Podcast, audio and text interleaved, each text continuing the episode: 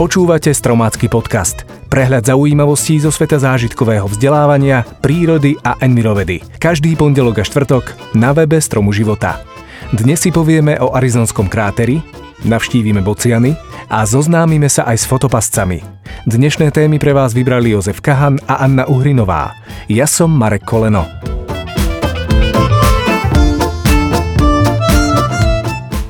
Na juhozápade USA v štáte Arizona leží jeden z najzachovalejších meteoritových kráterov na svete.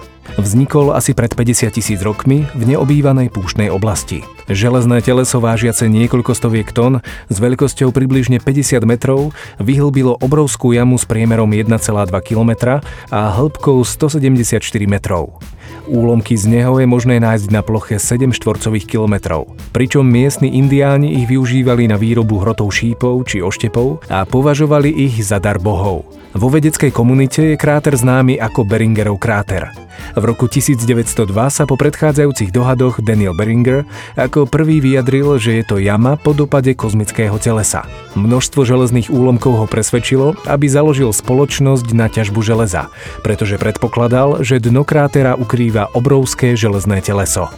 Žiadne však nenašiel. V roku 1929 astronom Moulton vypočítal silu nárazu a vyslovil teóriu o vyparení meteoritu. Ako sa teleso predieralo atmosférou, ako aj po jeho dopade, sa väčšina z neho roztopila alebo vyparila a tak zostali len úlomky. Neskôr vedci z Arizonskej univerzity dokázali, že železný projektil z vesmíru po vstupe do zemskej atmosféry musel výrazne spomaliť, až na rýchlosť asi 12 km za sekundu.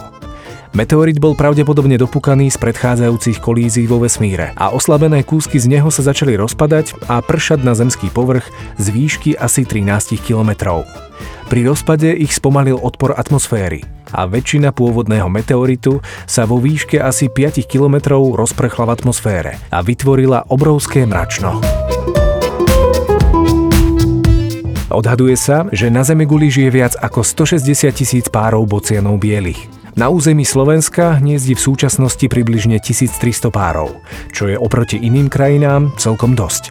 Bocian biely obýva rovinaté oblasti a k svojmu pôvodnému hniezdu na stĺpe alebo na strome sa každoročne na jar vracia. Šírka hniezda môže byť od 80 cm až po viac než 2 metre a vážiť môže aj vyše tony. Hniezdenie začína v apríli, pričom na vajíčkach striedavo sedia obaja rodičia vyše mesiaca. Po vyliahnutí sa o potomstvo starajú až do augusta. V prípade nedostatku potravy sa stáva, že vlastní rodičia zredukujú počet svojich detí, aby prežili aspoň tie najsilnejšie. Prvé dva mesiace krmia mláďatá prevažne myšami a žabami. Pridávajú aj chrobáky, kobylky, vášky, jašterice, hady, slimáky, dážďovky a pijavice.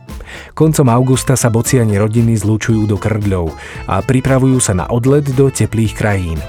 Niektoré ostávajú v Egypte, iné letia ďalej, až do Juhoafrickej republiky. Ešte jedna zaujímavosť o bocianoch. Tieto operence žijú v trvalých partnerstvách, približne 8 až 10 rokov a možno naozaj hovoriť o vernosti až za hrob.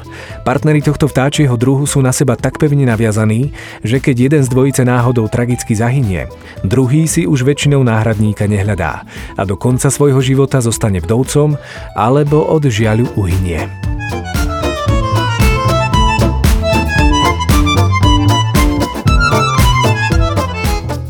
Fotopasce sú technické zariadenia, ktoré automaticky nasnímajú pohybujúci sa objekt v sledovanom zornom poli a podľa nastavenia vyhotovia buď fotografie alebo videozáznamy. Najčastejšie sa používajú na sledovanie zvierat vo voľnej prírode.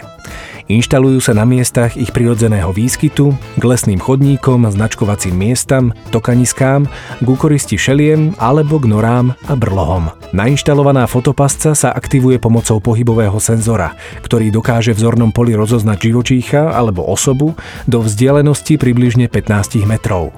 V Tatranskom národnom parku sa fotopasce využívajú pri kontrole územia a monitorovaní pohybu zvierat a vtákov už viac ako 15 rokov. Výrazne pomáhajú pri sčítavaní veľkých šeliem a doplňajú informácie z výsledkov stopovania a priamých pozorovaní. Medvede sa najčastejšie podarí nasnímať pri obtieraní sa o stromy alebo pri krmení.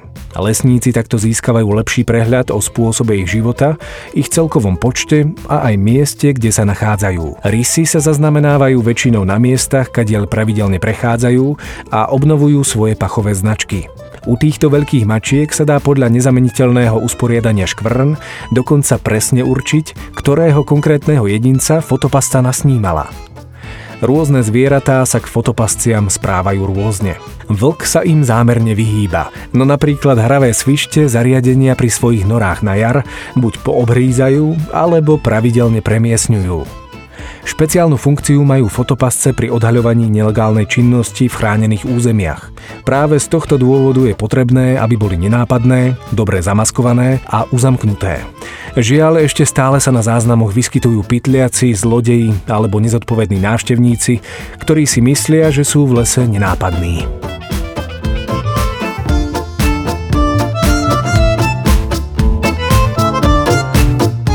Marek sa pýta. Aké vtáky hniezdia vo vašej blízkosti? Pravidelne ich pozorujete? Alebo sú to pre vás skôr neželaní návštevníci? Vaše skúsenosti mi napíšte na podcast zavináč stromživota.sk Tak, to bolo z dnešného podcastu všetko. Na budúce si povieme o kliešťoch, o dôvode udržiavania tradícií a posvietime si aj na zuby múdrosti. Teším sa na vás už tento štvrtok a budem veľmi rád, ak nám dáte aj odber. Ďakujeme.